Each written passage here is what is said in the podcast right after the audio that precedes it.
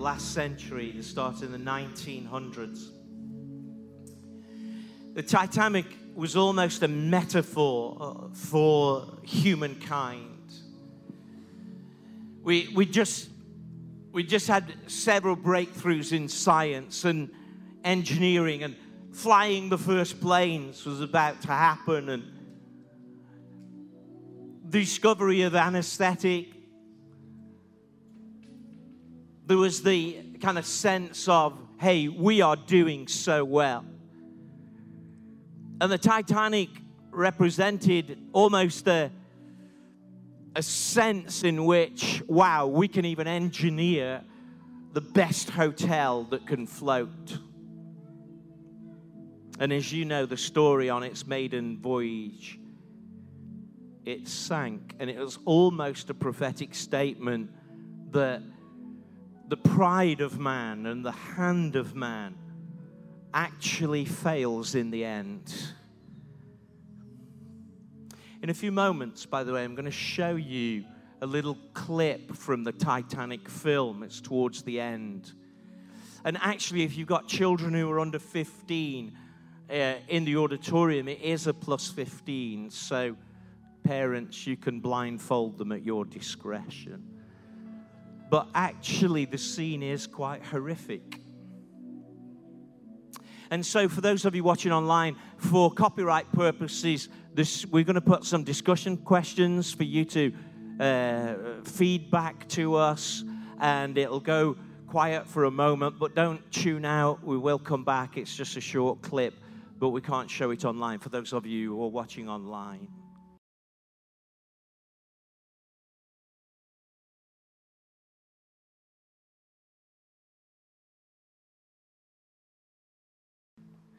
I, I would say there's nobody in this house today who's saying church is too full. Nobody in this house is saying to, to anybody, you know, I hope nobody else gets saved. I hope that, that people don't come because we've got enough. I know that you're not saying that. But maybe it's time to look again and to think again about how we reach out. I'm going to talk about the ministry of the evangelist, and some of you already are saying, I'm not an evangelist, but we all are called to share the gospel. Why don't you just watch the screen just for a few moments?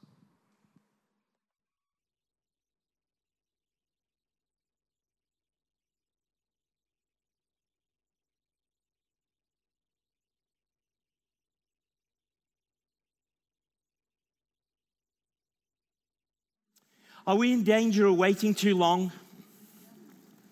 Are we in danger of not checking, not keep looking?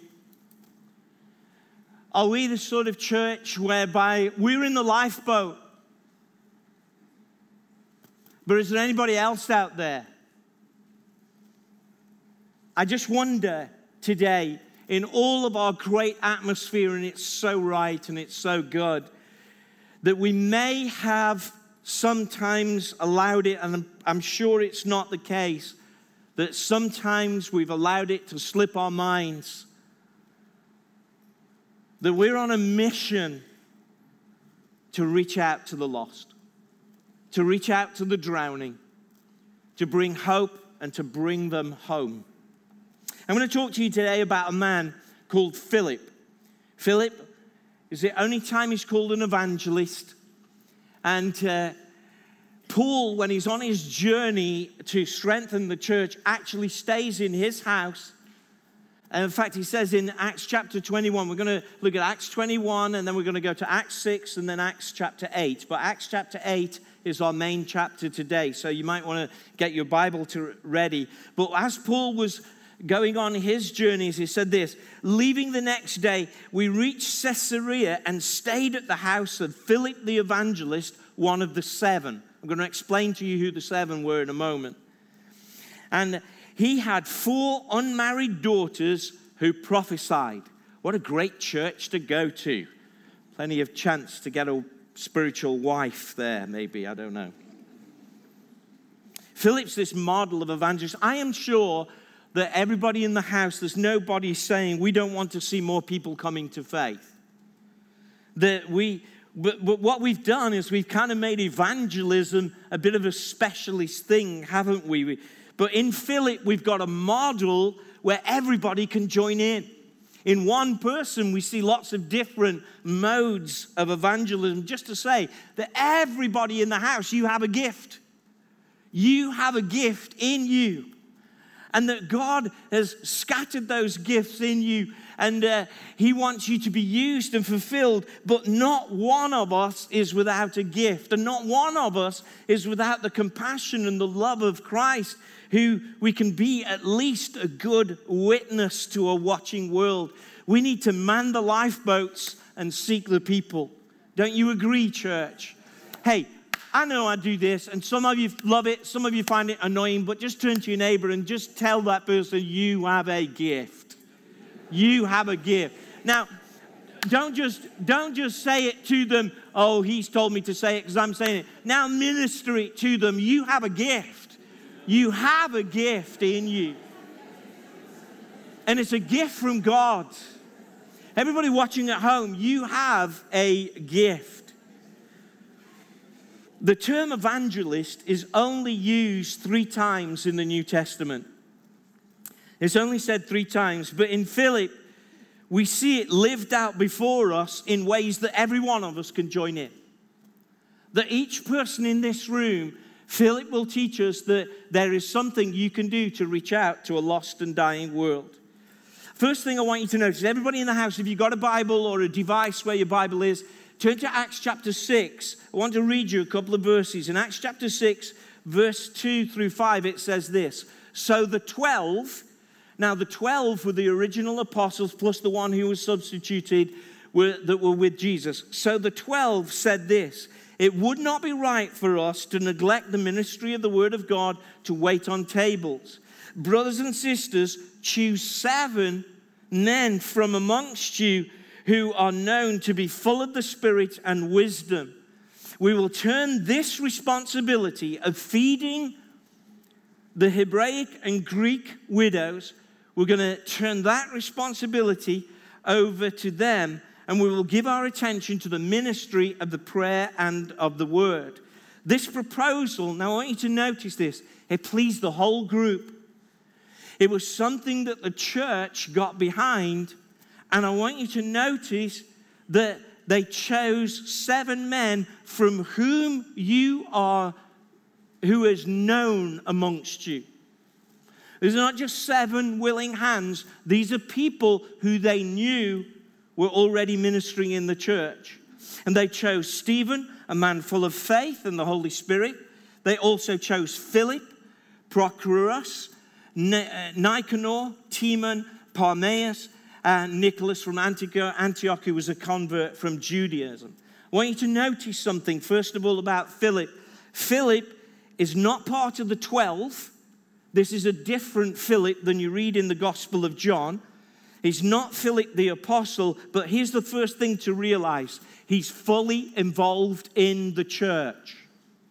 He's called an evangelist, but he's fully connected in the direction and the needs of the church. Sometimes we have seen the role of the evangelist as those people who are off out there while we're all getting on with the church. They're off on the streets, leaving to the rest of us to sort the church out and to look after ourselves, whereas the evangelist is somebody, well, that's not really my business, but I want you to notice something that this man was someone who's totally committed to the social program of the church feeding widows and making it work. The evangelist is not supposed to be this loner person out there apart from the need and direction of the church that they just bring them in and the church look after them. The evangelist is supposed to be partly uh, a part of the church and in the church. The evangelists are there to love the whole person and often their desire to share is firstly refined by serving, by being involved, by connecting and being part of the whole. Remember that the whole teaching of the fivefold ministry, remember if we go to our foundation scripture, Ephesians 4, verse 15 says, so that the body of Christ may be built up. God gives an apostle, a prophet, and an evangelist to build up the body. You would think it would be no, to win the lost. No, it's to build up the body so that the body uh, is equipped, so that the body can work even better.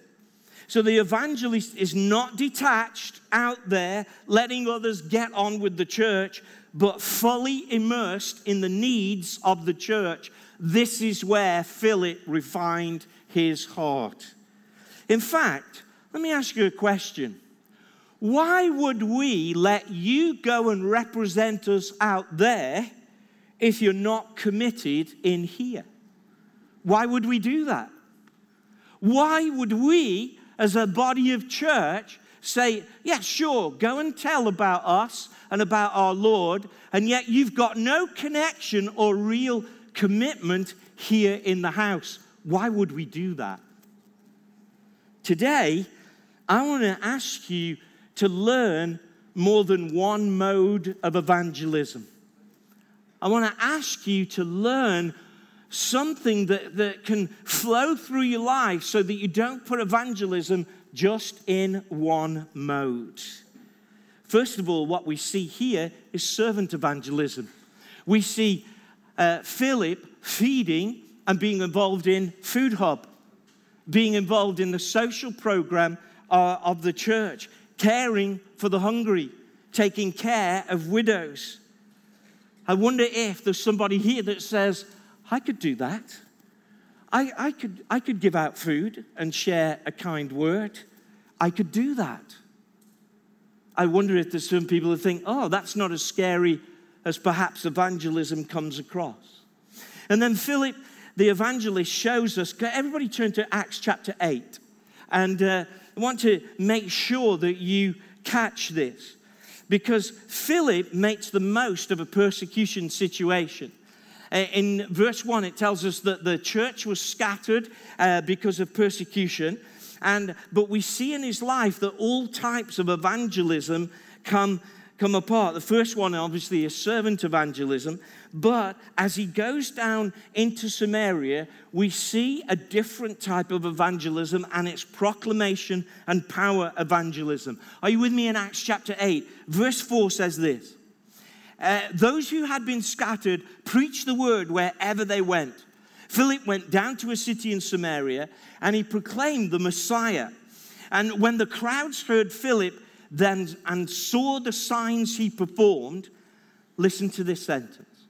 They all paid close attention to what he said. They saw the signs and were driven closer to the word. With shrieks, impure spirits came out. Many and many who were paralyzed or lame were healed. So there was great joy in the city. Notice this. Notice that he proclaimed and performed miracles. But the miracles led the people back to playing, to paying close attention to what was said. Miracles are never an end in themselves and we get kind of excited about miracles and we pray for people on the street and we rejoice and rightly rejoice that people might be healed, but miracles are just a sign to point people back to Jesus and back to His Word.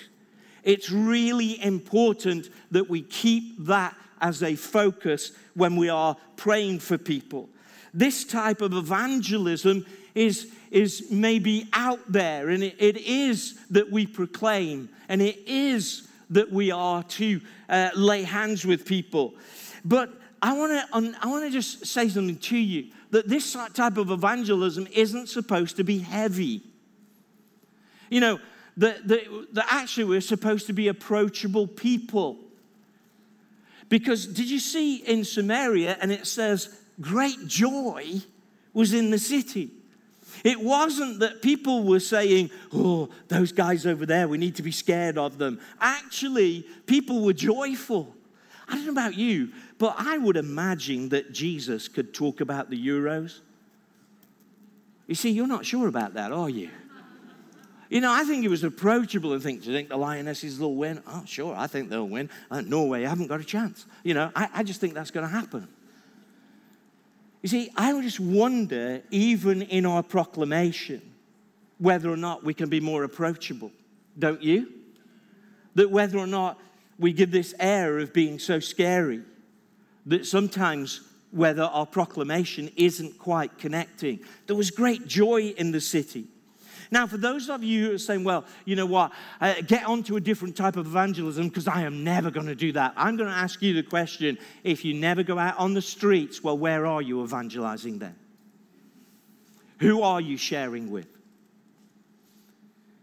Now, you know, I am going to share you different modes, but I don't want to, I don't want to, in a sense, give anybody an excuse to say, oh, I don't need to share.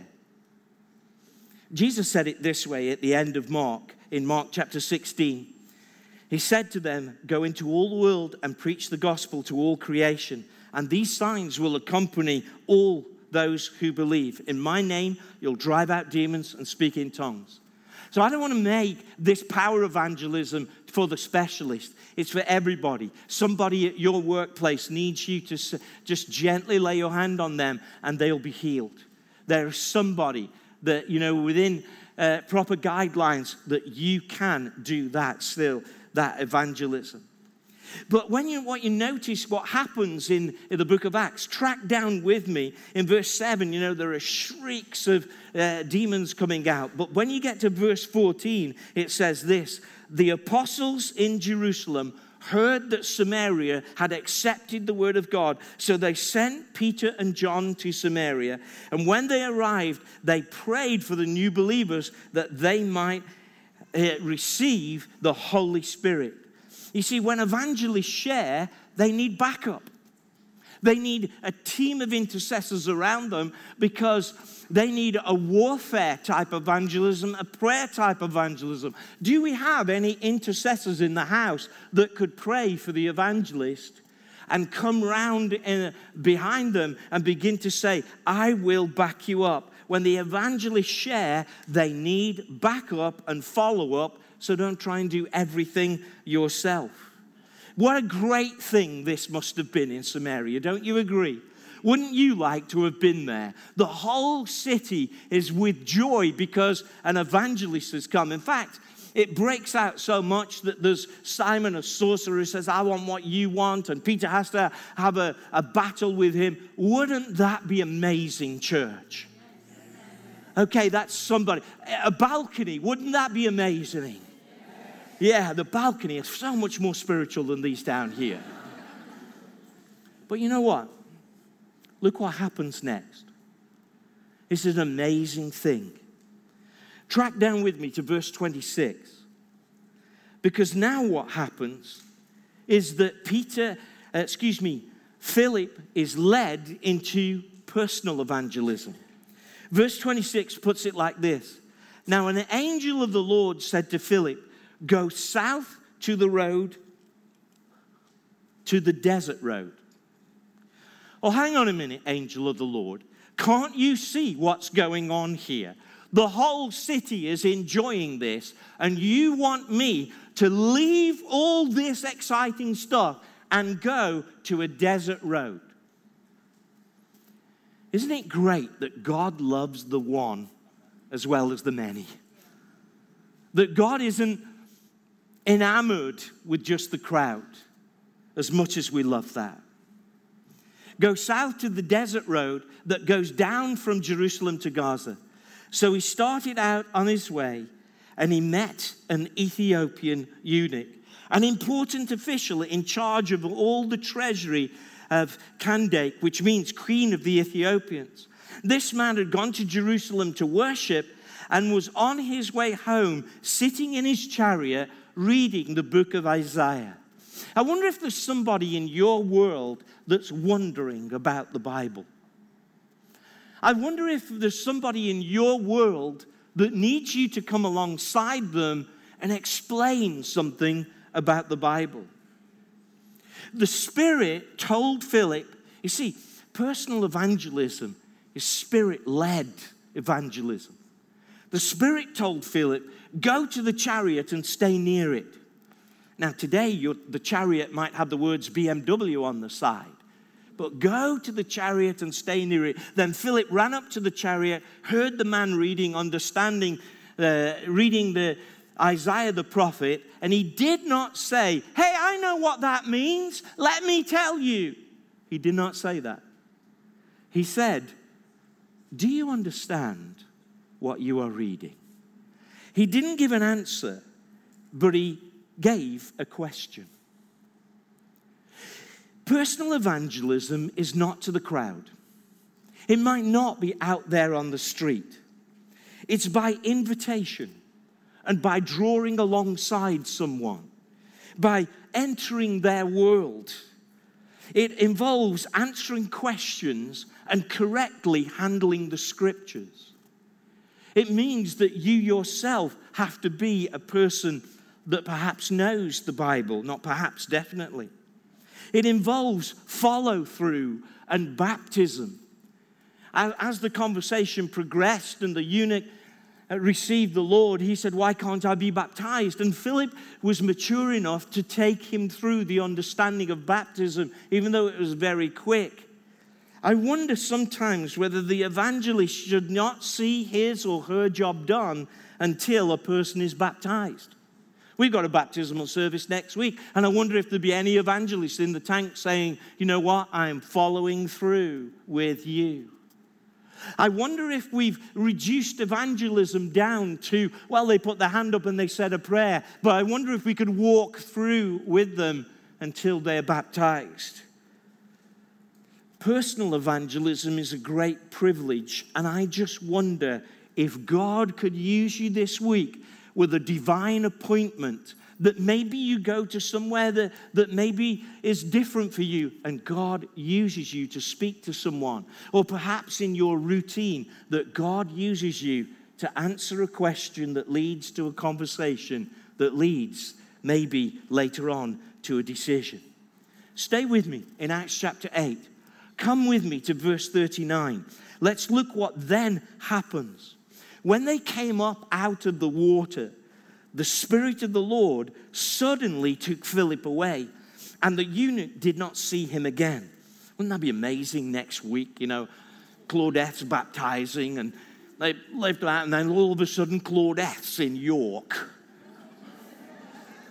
Claudette's going, Yeah, I could, I could deal with that you don't get to pack a bag, Claudette. Wouldn't that be amazing? But you see, God's trying to teach us something. He's trying to teach us something to say, through Philip, you can do servant evangelism, you can feed the poor, you can say a kind word as you're giving out food. Through Philip, you may get to proclaim and lay on hands and, and see healings. Through Philip, you may get to run alongside a person but don't put God in a box because God may spirit you away to do something else. And he spirited Philip away, and the, he went on, he, the eunuch went on his way rejoicing. Philip, however, appeared in Azotus and traveled about preaching the gospel in all the towns until he reached Caesarea. And that's where we started. Philip isn't returned to Samaria. Philip doesn't go back there to the great rejoicing and to the revival and the people being uh, filled with the Spirit.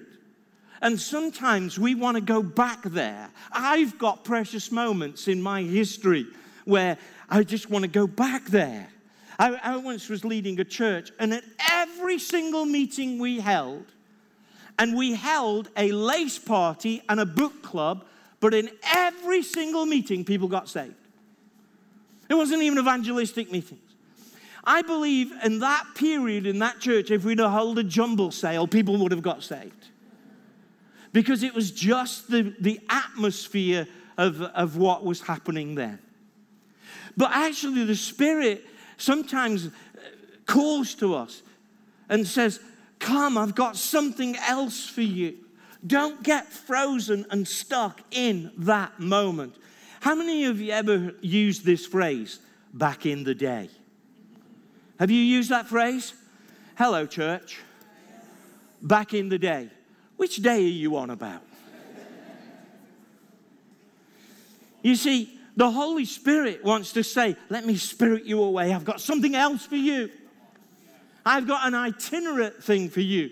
And you just heard some great testimonies of, of some people. And you know what? They won't be, be used like that in their workplace every day. But sometimes God says, Come on a mission. Come, come and do a mission, and I'll use you in ways that you've not been used in before. Come and do something different with me. And I would recommend come on an IBIOL mission, come on a KT mission, come and let's go and do some things. And even if it's a short term mission, but he was prepared to go from beyond personal evangelism into itinerant mission from place to place. And we need to be prepared to go and do something different now and again. Do you understand what I'm saying, church? But notice something. Notice that he stays in Caesarea. That actually, having done this mission, he stays in Caesarea and he digs something out with his family. That actually, he becomes a part of that community and says, Let's start this church. And he digs it out until something is established. We don't know who his wife is, but we know that he raises his family. He raises his family in a godly way so that they can prophesy and know the Spirit. And the fact that Paul stayed in Philip's house probably meant that that's where the church met. And that's where they were uh, digging something out, and that's where he stayed. I wonder if there's a place where you need to dig in and say, I'm going to support this. I'm going to stay until uh, this is, is good and complete in God. He stayed in the place, raised his family, and they were involved. I wonder if we've got some church planters in the house that with our help you could do that. But also, you know what? By digging in here, you're winning. You're enabling so much. And by helping encourage the church that you're committed to, you grow and you are evangelizing. By being the friendly church that you're supposed to be, it makes such a difference. You know, can I just go on a, a tangent? This is why tithing is so important. Giving 10% of your gross income into the treasury of the church so that we can enable mission and ministry, so that we can do everything that we do. It's really important for you to get a handle on your tithing and build that financial base and foundation in your life. It's not just so that we can have little programs, it's so that we can do mission all over London and under, through our church. It's really important. So, you're going to hear over the next few weeks this phrase the cost of living crisis. I want to say this phrase to you, and I'm not in any way minimizing those people who um, uh, have difficulties. Kathy and I got a shock bill yesterday, so I'm speaking from my own uh, life as well. I believe it's the cost of living faith opportunity. It's the cost of living faith opportunity so that we can prove God that actually what we're giving into and what we're blessing, God can multiply. So I want to I want to say to you, don't give up on your tithing. Sure, you, you might not have the finances right now, and you say, I, I just possibly couldn't do that. But you may start at 1% or 2%. Those things aren't a tithe but it is actually building you up to tithing. But if you've let your tithing go, begin now to say, you know what? I need to dig in so that you can have an impact in the ministry so that we can have maximum kingdom impact. It's important that we dig out the church and we put strong foundations in the church. If you've let that go, let it come back into your life. Can I hear an amen, church? Amen. amen. You know, you don't know what you've got. You don't know how precious what God has given you. There are people begging to hear the message of the gospel. We sometimes don't know the value of it. We've got so used to of it. Hey, let me tell you something. Kathy and I were in a shop yesterday and we just thought it was an ordinary shop. We should have got a clue when they asked us to sign in.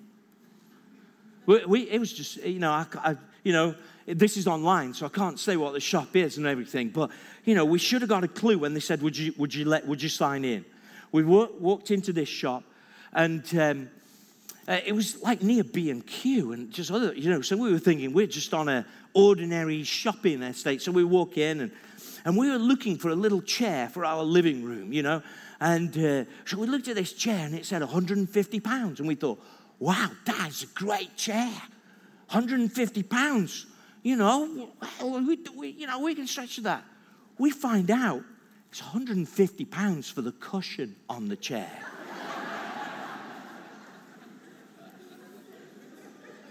we had seriously underestimated the values in this shop.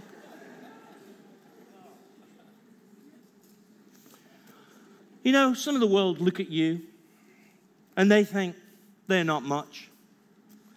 The Father looks at you and says, I give my son for you. I pour my blood out for you. You're worth much more than anybody thinks you're worth. By the way, we looked at the QR code for the chair. We're not buying that chair. That was far too expensive. You are God's expensive investment. And as you share, come on, give the Lord praise for your life.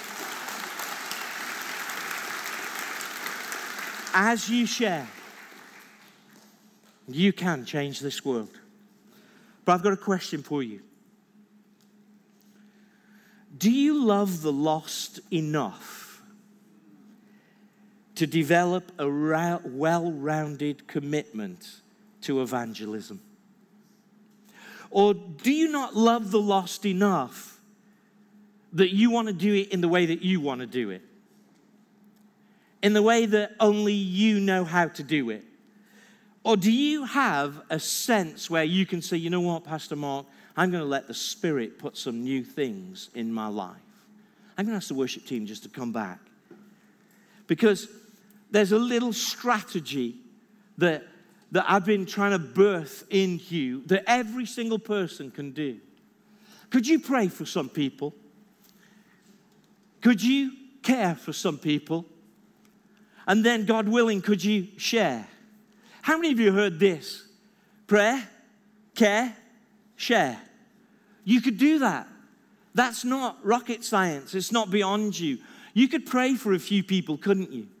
You could say, God, would you open their heart? You could care for some people. It may not be the same people, but that caring and that praying may just open a door. And you don't do it for that reason, so you can just share with them. But those little simple things will open doors in people's life. And God willing, you may get to walk through that door to share the gospel. Would you please stand with me for a moment? But actually, there is a little something on your seat, and it's this tract. It's called the Four Points. Would you pick up that tract? And would you just hold it in your hand just for a moment? If you haven't got one, go and grab one of the stewards so that every single person in the house, could you pick up one of these? And our stewards will come round and take that with you. You see, here's a little tract that just shares the gospel. And um, do you ever remember Mission Impossible? Does anybody remember that? You know, not the, the old version was with a tape player. You don't even know what I'm talking about right now. But the old version was your mission, should you choose to accept it. Take that second part of the verse out, of the line out. Your mission this week, and I mean this week, before next Sunday, on nine o'clock service, you know, some of them ran outside and they were giving out these tracts at the bus stop because they didn't want to fail. But you know what? I wonder if this week, this week, you could pray and you could give somebody just this tract and say, even if you said it like this, hey, my pastor, he gave us this thing and we're supposed to give it out this week. Can I give it to you? That's okay. Some of you will walk past a phone box and say, I'm going to leave it there. Some of you will be on a bus and you'll say, I am so scared to give out this tract. I'm going to leave it on the seat, and the next passenger, Lord, you bless them. That's still okay. But I'm just wondering, as a church, whether you could say, Lord, I want to give the gospel to someone. Would you put the tract on your hand like this? Would you just hold it in your hand? If you haven't got one, make sure you get one.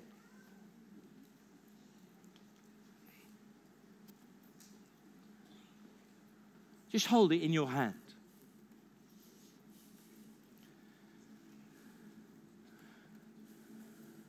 I wonder if you could say, This doesn't belong to me.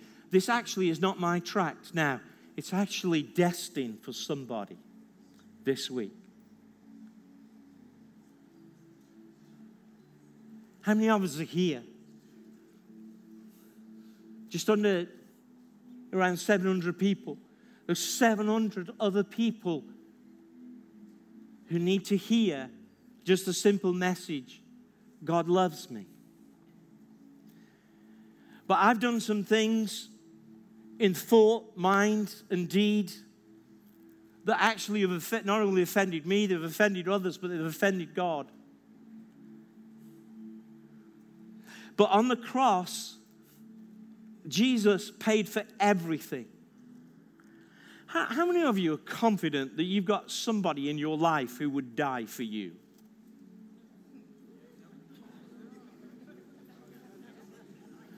I wonder if you've got somebody who say, Yeah, you know, I'm looking at Kathy right now. Please nod, Kathy. Kathy's kind of saying, Well, it depends what kind of death it is. but I wonder if you've got somebody in your life who, who would die for you? Scarcely, the Bible says, will people die for a righteous man. But actually, Christ said, You know what? Everybody else sees you as an overpriced cushion, I would die and lay my life down for you. I will pay the price for you. I will pay it so that everything you've ever thought that was wrong, everything you've ever had intentions, everything that you have ever done, every addiction, everything that you've ever taken that you shouldn't have taken, every snidey lie that you've ever done, every cheating you've ever done, everything you've ever done, even the things that aren't that bad, I pay for it. I pay for it on my cross. So, what's your answer? Yes or no? Would you let him in? Could you have an even quicker conversation with that with somebody and say, have you, do you ever know what the gospel says? It's God loves you. We've all done something wrong. Jesus paid for it and uh, gives you an opportunity to say yes or no. You could do that in one minute. So come on, lay this in your hand. And put your other hand over the top. Lay hands on that opportunity and say, God, would you lead me? Just close your eyes right now. God, would you lead me to share this with somebody this week. Because you may not be an evangelist, but you can share the gospel. Just simply, kindly, compassionately, personally, and God will use you. So, Heavenly Father, right now, we place all these people because it's more than a tract, it's a people, Lord. It's a person in my hands right now. And we pray in the name of Jesus, whether or not I leave it in a phone box or, or leave it on a bus or whatever I do with it, if I post it through somebody's letterbox, Lord, would you use this to speak to someone this week about your expensive, extravagant love for them? In the name of Jesus Christ, we pray. And everybody said, Amen. So go into all the world and preach the gospel kindly, maybe through handing out some food, kindly, maybe through buying somebody some groceries. Proclaim, lay hands on people appropriately, connected into the church, not being a Lone Ranger evangelist on your big silver horse, saving the world for yourself. No, as a part of the body of Christ, going spirit led to people, maybe looking at mission opportunities, but then saying, you know what? Digging in and digging out the church, we're winning when we do that. Oh.